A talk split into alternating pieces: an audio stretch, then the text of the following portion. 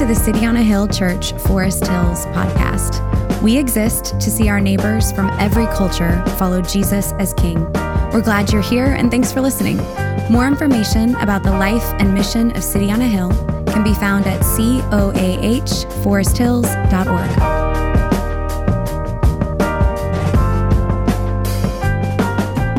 Um, yes, my name is Matt Harris. I get the privilege of serving along with uh, Matt Waldrop and Stephen as elders here at City on Hill Forest Hills.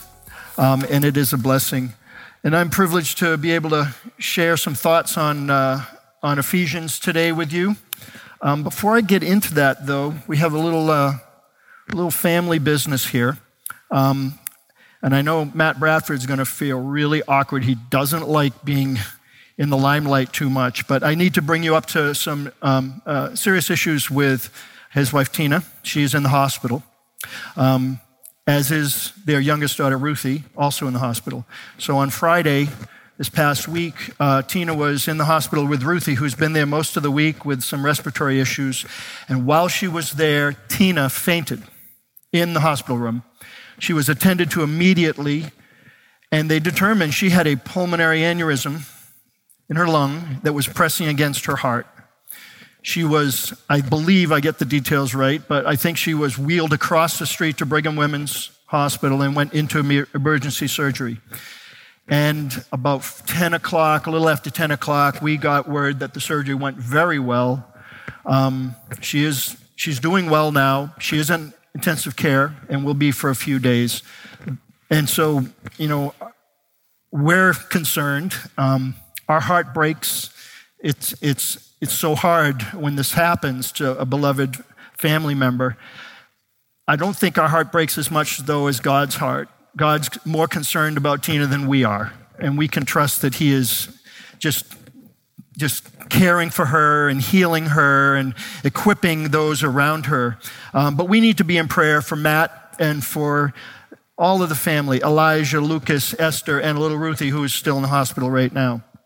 Um, you should be aware that uh, the the elders and a number of people who are our deacon candidates here at Forest Hills have gotten together over the weekend and we're establishing a care plan for the Bradfords. The first and foremost, there's a meal train, um, and that information about how to sign up to bring meals to their house is in place. And uh, talk to anyone here, myself, my wife Sue, uh, Jesse, Rick Kennedy, um, uh, Matt, the Waldrops, Heather. Talk to us about how to get on the meal train. Also, if you are a covenant member of Forest Hills, this might sound harsh, but we're going to expect 100% involvement. Okay, we're a small church and we need to care for this family who is part of us. So we really need to step up. It's going to be a number of weeks that, that Tina's going to be recovering. Um, and so we, we don't want them to be burdened with, with this or other, other opportunities to serve them that will be, uh, that will be uh, raising to your attention. Um, so be mindful and prayerful of that. Um, also, uh, Rick and Jesse Kennedy, who I think many of you know, um, we've asked them and they are eagerly accepted the role. They are going to be the primary care coordinators with the Bradford family. And while we want everyone to feel and, and and must go forward and, and help serve the Bradfords. We want all of that care to be coordinated through Rick and Jesse. So anytime anyone is being involved in meal trains or visits or, or anything else, um, make sure that Rick and Jesse know. Um, so we really appreciate your, your expected support on that. All right. Um, so this morning I'm going to be uh, sharing some thoughts on Ephesians 2 that Matt just read for you. Um, I won't reread it again, even though it's staring me right in the face in my notes here. But uh, let me just start with a word of prayer. Heavenly Father, first and foremost, we, uh, we want to glorify you here today, Lord. We, we, we come to you to, to worship you on this, on this morning, knowing that the cost that you paid to redeem us was so dear, a, a cost that we can't begin to imagine, of sending your Son to the cross and to earth and to, the cross on our behalf, Lord. We are so grateful that you thought so highly of us, even as in our sinful nature, that you would sacrifice like that. Father, we also want to lift up the Bradfords at this time. For healing, for care, for comfort, and for peace, knowing that all their needs will be met, knowing that you are you in heaven, Lord, are watching over and so concerned and caring about what's going on in Tina and Ruthie's bodies, Lord. We just uh, know that we can trust you. We know that you are all powerful and, and all healing, Lord. So we, we just go forward with that, Lord. We ask that, Father, as I, as I speak, that uh, my words will be few and your words will be many, Lord, as we, as we seek to, to step into the Apostle Paul's writing in Ephesians. Um, Father, we ask all these things in Jesus' name. So, as you know, we're in the study of Ephesians. We're working our way all the way through it. And last week, Stephen told us about the Gentiles and how they were separated from Christ and how they were aliens which is a word we hear a lot about. Uh, they were aliens from the commonwealth of Israel. And he went on to teach us how the Gentiles were strangers to the covenant of promise, without hope and without God in this world. But who are the Gentiles? Well, it's actually really easy. By definition, the Gentiles were anyone who is not a Jew. Um, now, I'm going to guess that's probably the vast majority, if not entirety, of everyone who's sitting in here. But listen, if you are Jewish, we are so glad you're here. We're, you're welcome here. Um, so we are Gentiles. Um, the Romans were Gentiles the, all of the tribes not, that are not part of the family of, uh, uh, of Israel were Gentiles. Stephen also told us about a dividing wall, a giant, imposing, immovable barrier. And this was a wall that divided the hostility and enmity and sin that we hold onto so desperately from the love and the grace and the forgiveness that God offers so extravagantly. And he told us how Jesus had broken down that wall in, in Ephesians 2.14 that he preached on last week, it says, For he himself is our peace, who, was, who has made us both one and has broken down in his flesh the dividing wall of hostility. Being where it's different, you know, having the opportunity, I was, let me say that again. Have you ever been somewhere where it's different? I'm talking about traveling, possibly to foreign lands. I've had the tra- opportunity to travel to some foreign lands, and I've been fortunate enough to have been able to travel a little bit. And it's, it can be a real culture shift when you do this. You can quickly find yourself in places where everyone looks different and sounds different from you. And I'm a little bit embarrassed to say this, but if I'm a, in a foreign land and I run into someone who I detect as American or speaks English, I kind of gush and I run over to them and introduce myself. has anyone done that? Um, and, you know, I start speaking with them and, hey, where are you from? And, and what brings you here? And how about those Patriots? Because, you know, everyone in foreign lands loves the Patriots, right? Um, the next thing you know, we might be sharing a cab or having dinner or doing touristy things together. And speaking of eating, restaurants in foreign cities can be a real challenge for me. I mean, I'm adventurous to a degree with the food I like to eat, but sometimes I just don't have a clue with what's on the menu or what's on my plate or what's on those pictures that they give to the tourists so you can kind of point and say, I'll have that. It kind of stresses me out. So I have this story about when Sue and I were in Paris with our kids. They were in high school, and we took them over to Paris.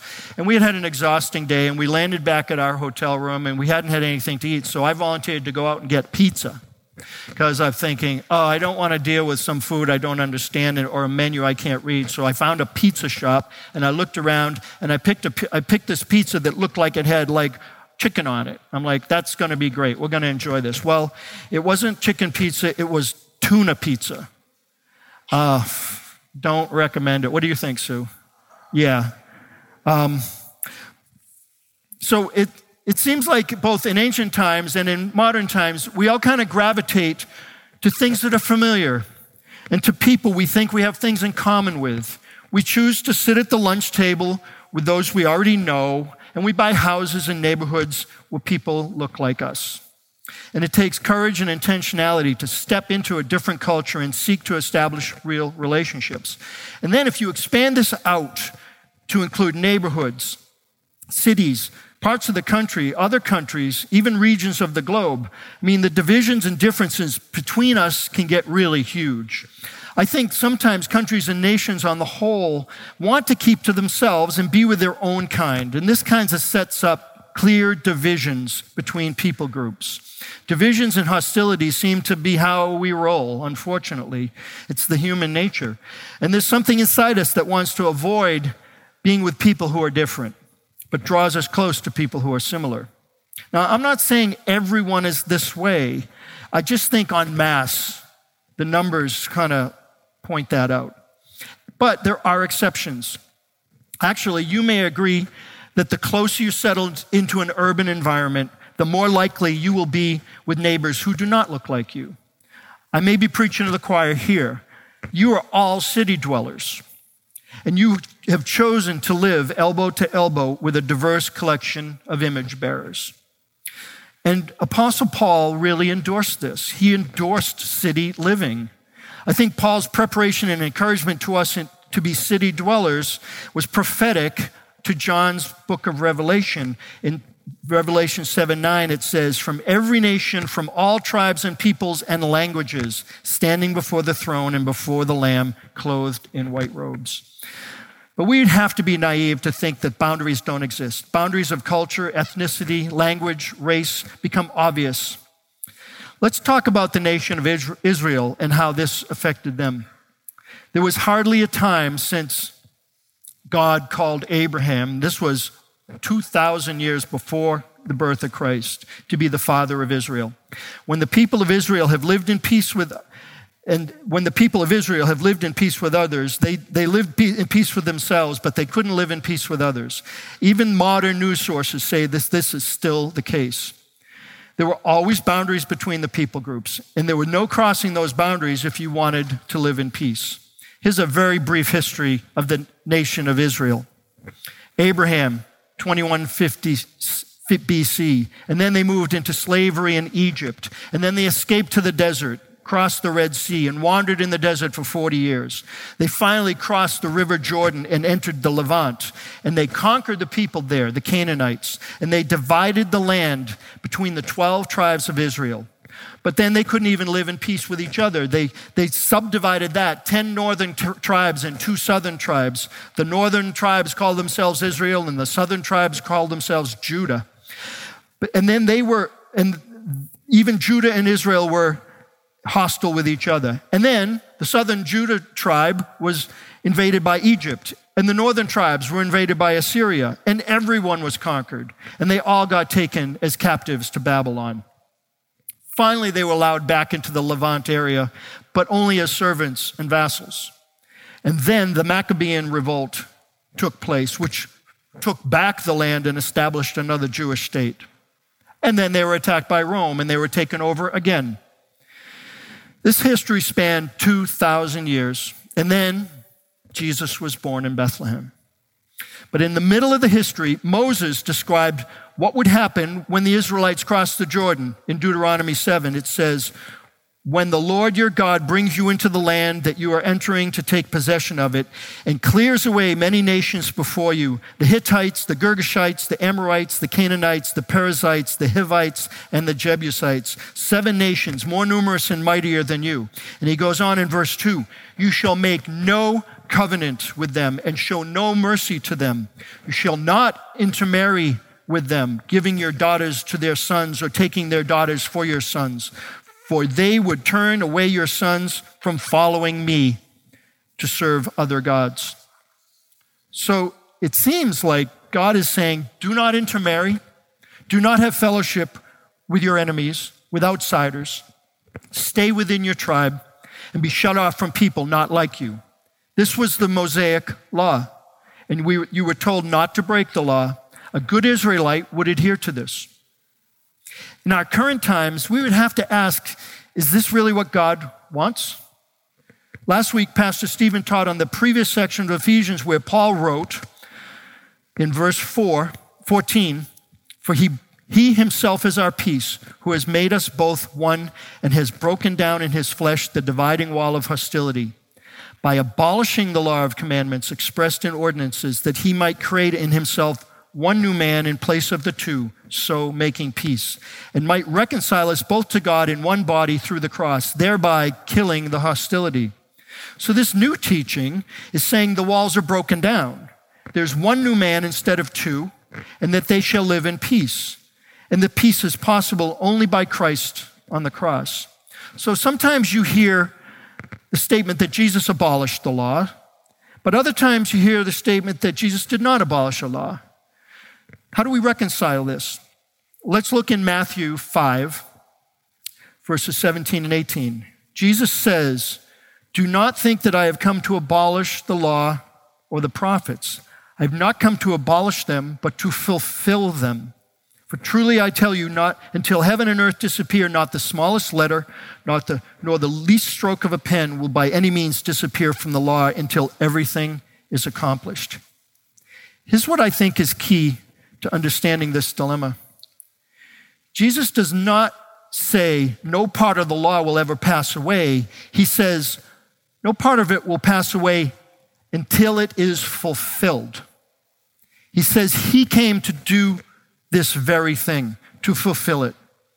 So, when, with his coming, the law has been fulfilled and has passed away.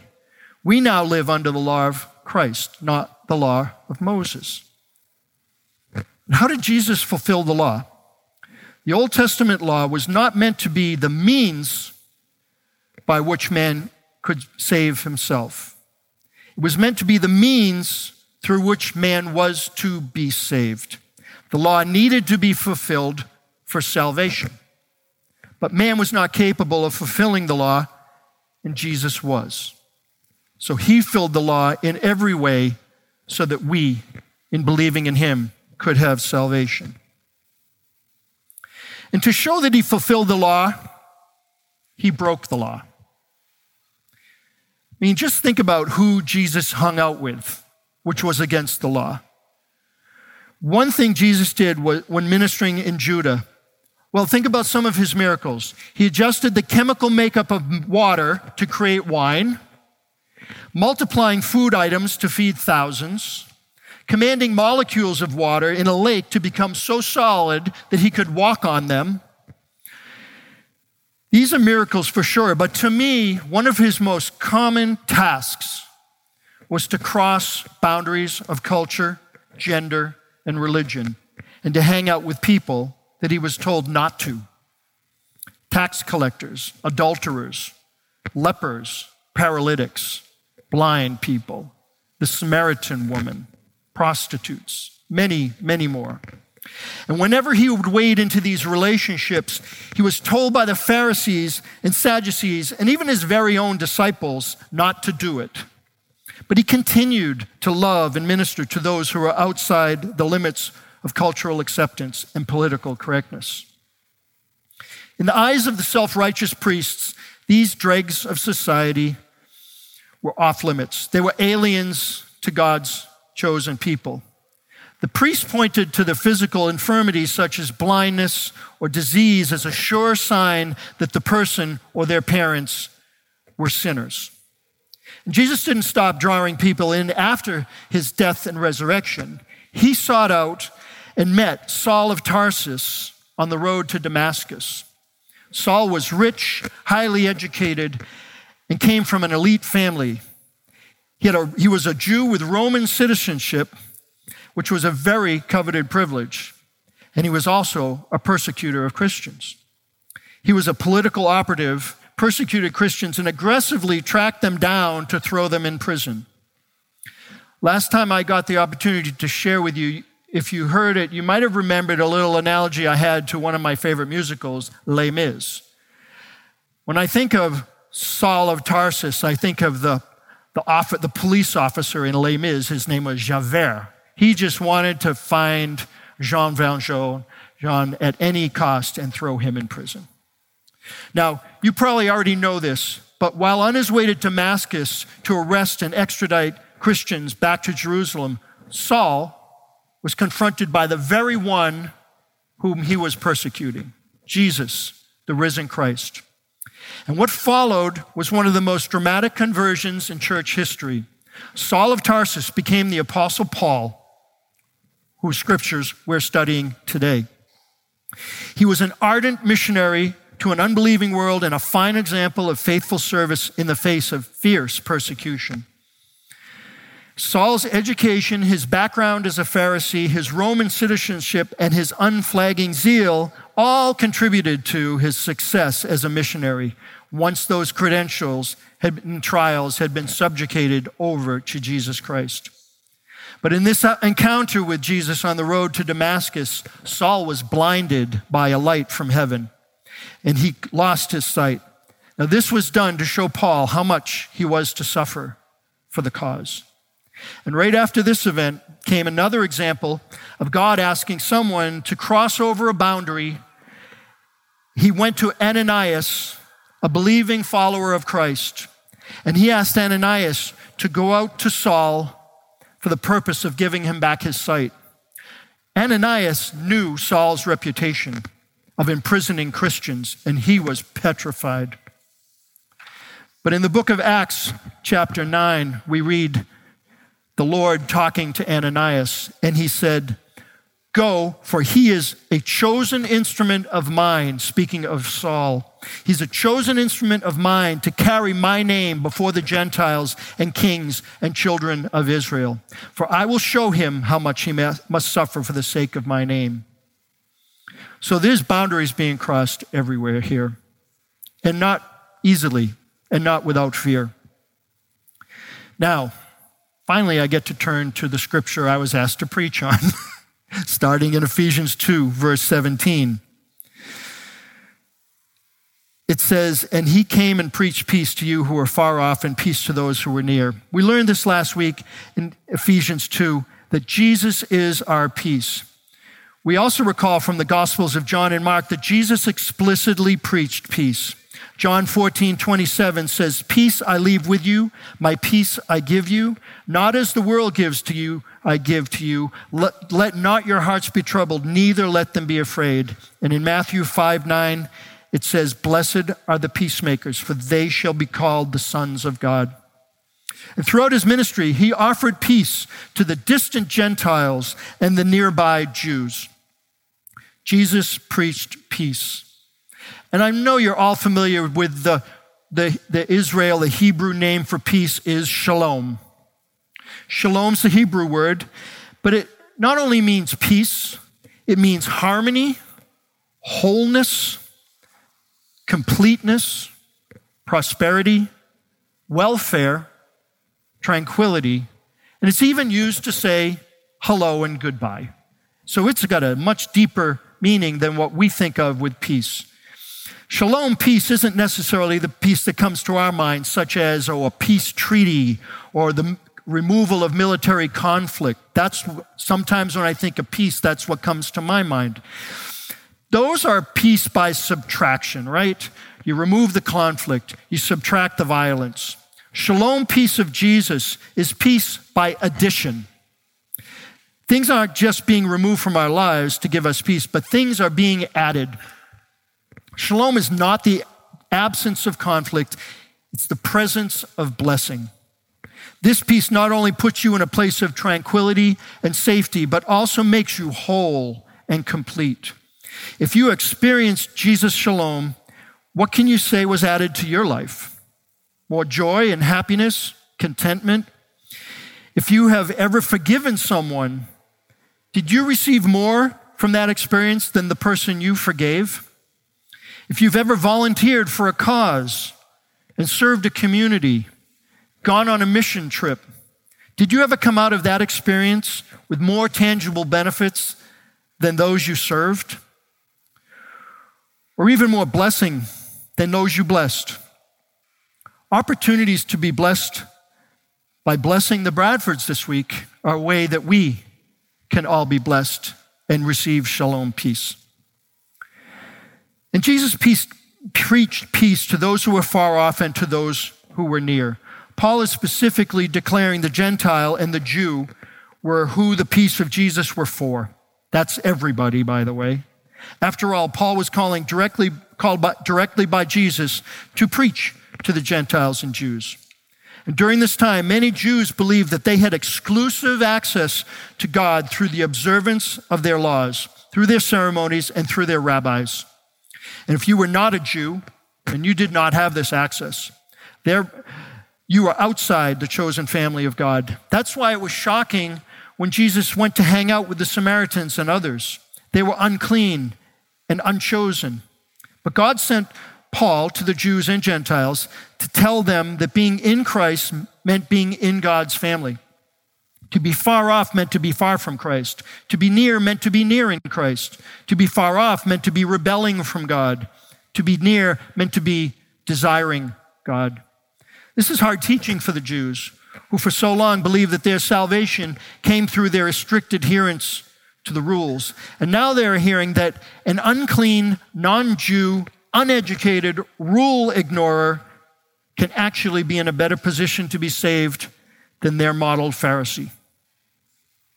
Verse 18 reads, For through him we both have access in the Spirit to the Father. Notice that there's three persons in this statement there's him, that's Jesus, there's the Spirit, that's the Holy Spirit, and there's the Father God. The entire Trinity is in this one statement. Now, Jews and Gentiles, it now says, both have access to God through Jesus. And Paul, being a Jew, actually wrote in Romans 1 16, he says, For I am not ashamed of the gospel, for it is the power of God for salvation to everyone who believes, to the Jew first and also to the Greek. This would have been considered heresy by his Jewish brothers. But thanks to the cross of Christ, all people have the same access to God. This message was to be spread to all the nations through the Great Commission in Matthew 28. Something already, this was already taking place when Paul was ministering in Ephesus. Verse 19 reads, So when you are no longer strangers and aliens, so then you are no longer strangers and aliens, but you are fellow citizens with the saints and members of the household of God. See, the Gentiles were the outsiders, and many of the Jewish people saw them with disdain, labeling them, labeling them as unclean and sinful people. They were defective. They had no connection to God, being spiritually dead and not part of his chosen nation. They were treated as foreigners and aliens, harassed, not welcomed, looked down upon, not admired. But before we feel too badly for the Gentiles, know that they were not too nice to the Jewish people either. The Romans disliked the Jews, and the Romans were Gentiles. The Roman historians describe the Jews as hating everyone else. And this was in part because of their custom, which separated themselves from their neighbors. There were many lies and false beliefs about Jews. Therefore, there was a, there was a form of ethnic racism during this time of the early church. And it sounds to me like two feuding people unwilling to see each other's point of view, unwilling to engage in healthy dialogue, to understand the things they had in common instead of the things that separated them. But through salvation in Jesus, Gentiles were now citizens in God's family, along with every other believer. And upon salvation, the defects presumed by others were replaced by blessings. Anyone who is in Christ is a fellow citizen in the household of God. And being a citizen is huge. It comes with rights and benefits for, that non citizens do not get to enjoy. Stepping into verse 20, it says, Built on the foundation of the apostles and prophets, Christ Jesus himself being the cornerstone. So the prophets were they, they were in the Old Testament and they declared the holiness of God. They told others to repent of sin, to follow the laws and ordinances of Moses. They foretold the Messiah, the Prince of Peace, who would come one day to set God's people free. The Jews thought they would be come to set free from their captors. The Messiah was sent to set them free from sin. And the prophecies about Jesus there's hundreds and hundreds of them, and they were written hundreds and hundreds of years before his birth. But there, what's even more astounding than the prophecies was how, were how they were fulfilled. See if you can recognize some of them. In Micah 5 2, it says, The Christ will be born in Bethlehem. In Jeremiah 31, it says, The Lord declares, I will make a new covenant with the people of Israel and with the people of Judah. Isaiah 8 it says, the Messiah would be a stone that causes people to stumble. And Psalm 69 says, Christ's thirst will be quenched with vinegar and gall. All of those were fulfilled in the New Testament, and hundreds more. Well, that's the prophets. And now, what about the apostles? The apostle means sent one, someone who was sent. An apostle is defined as just that someone who was sent by Jesus, who, who knew Jesus, who walked with Jesus, and went and planted churches. Now, we view the 12 disciples as the first apostles, though there were others referred to in the New Testament. In Romans 16, Paul refers to Andronicus and Junia, which Bible scholars say were also apostles. There were strong opinions that um, they might, there were strong opinions they were considered apostles, and some people even positioned that maybe there are apostles today. Well, we're going to talk more about apostles in Ephesians 4, but I consider the, the 12 apostles plus any those who lived with Jesus and were sent out to be the apostles. These apostles were sent by Jesus to plant churches, spread the gospel, and this base of prophets and apostles, while they were flawed to a man, this was God's plan for the foundation of the church. All the prophets and apostles were flawed Abraham, Moses, David, Peter, and Paul. None of them were without sin or without flaw, but they were used mightily by God. Thankfully, God uses flawed people I think we can all be thankful for that. There's a, there's a song I really like by Casting Crowns called Nobody. And it talks about flawed and unimpressive people being, being used by God. And one of the verses says, Moses had stage fright, which he did. He couldn't speak very well, which is why Aaron came along to speak for him. It says David brought a rock to a sword fight. That's going to be interesting, but we know how that story ended.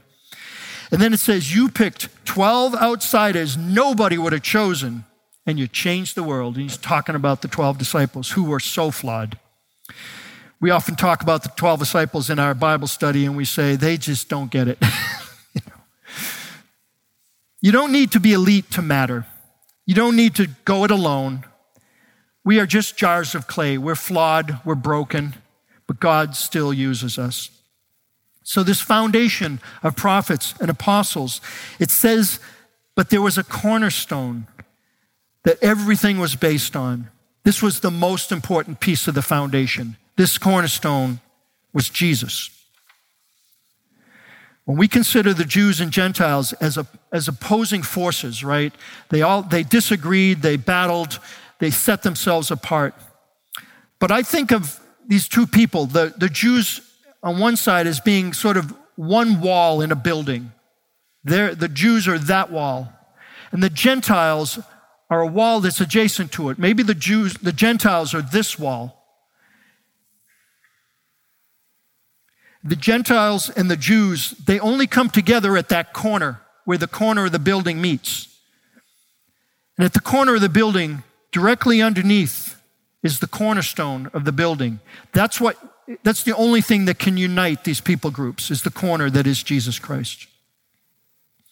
Verse 21 says, In whom the whole structure being joined together grows into a holy temple in the Lord. The holy temple of the Lord, that is the collection, assembly, and aggregation of all the fellow believers from every tribe and tongue, coming together in unity and peace to worship the risen King coming together to live in community, to practice the one another's as an act of worship.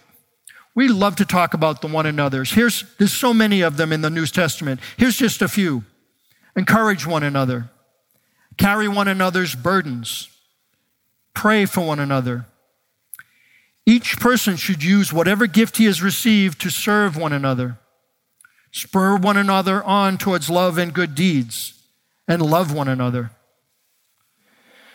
We each serve as a part of the holy temple, and that includes all other believers.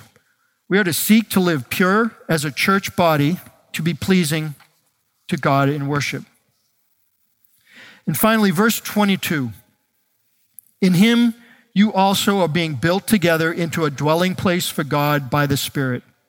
So, not are you as the church being built up into a holy temple of the Lord, but personally and individually, you are being made into a dwelling place for God. Notice this, this work takes place by the Spirit. It says here, you are built together into a dwelling place for God by the Spirit. We worship by the Spirit, live by the Spirit. We're led by the Spirit, walk by the Spirit, taught by the Spirit, and we are washed, sanctified, and justified by the Spirit. Just as salvation is something owed purely by the grace of God, success in Christian life is owed entirely to the power of God through the Holy Spirit. God's the emphasis of the church, and that church, God's people, is made up of all the individual parts which work together to worship Him. Regardless of background, Jew or Gentile, and regardless of past sins, God does forgive. He creates a new family among believers, joining us together both in His life and in eternity. So I just want to conclude with four points. Number one, gospel is for all people. If you're an outsider wanting to get in, you may have tried everything you can, tried to observe the rules, tried to serve and help the helpless, tried to read the Bible, pray regularly, and tithe. Well, here's the bad news nothing you've tried has worked. While you should be willing to quit sin and things that grieve the Spirit, you cannot clean yourself up enough to get in. Here's the good news Jesus and his work on the cross can transform you from an outsider to an insider. Jesus lived a sinless life, fulfilled the law completely, and willingly went to die on a cross. He came to pay a debt he didn't owe because we owed a debt we couldn't pay. Without knowing Jesus as Savior, you may continue to try to get in, but you won't find the peace of knowing where you will spend eternity. That won't come through your own works. That only comes through faith in Him. And when Paul speaks of peace to you who are far off and peace to those who are near, he's not just speaking of the Jews and the Gentiles, but those in Jesus and those outside of Jesus. Those who are hunkering down in their sin and those that are turning from their sin and seeking Him. It doesn't matter how far away you are from God, He is still calling you home. If you want to know more about what it means to know this peace, talk with me after service or any of the people here. Maybe someone brought you to Forest Hills today or someone else. Talk to, talk to us and we would be honored to explore this question with you. Second point Jesus is the cornerstone of the church. He's what all the prophecies of the Old Testament pointed to. Jesus is greater than Abraham. He's greater than Moses. He's greater than David. He fulfilled the law, and the law needed to be fulfilled for salvation to come. And since man was incapable of fulfilling the law, Jesus did that. Point number three people and cultural boundaries should be crossed over the, for the unity of the gospel. We should always be seeing others as image bearers of God because that's how He sees them. He loves them. We should too. This is what maturing in Christ looks like bearing each other's burdens. That is what family does. This is what maturing in Christ looks like. And this is what I see when I look out at you. I see family who care for each other, family who serve one another, family who puts other needs ahead of your own. Let's continue to ask what is God calling us to grow into? And finally, you are a dwelling place for God. Not only are you not only are you a family here, but this family is called the church and it's the holy temple of the Lord. And not only are you the holy temple of the Lord, but you are his dwelling place. Jesus sent the Holy Spirit, the Comforter, the Spirit of truth, into those who love him. And by that Spirit, you are being built together into a dwelling place of God. Let's pray.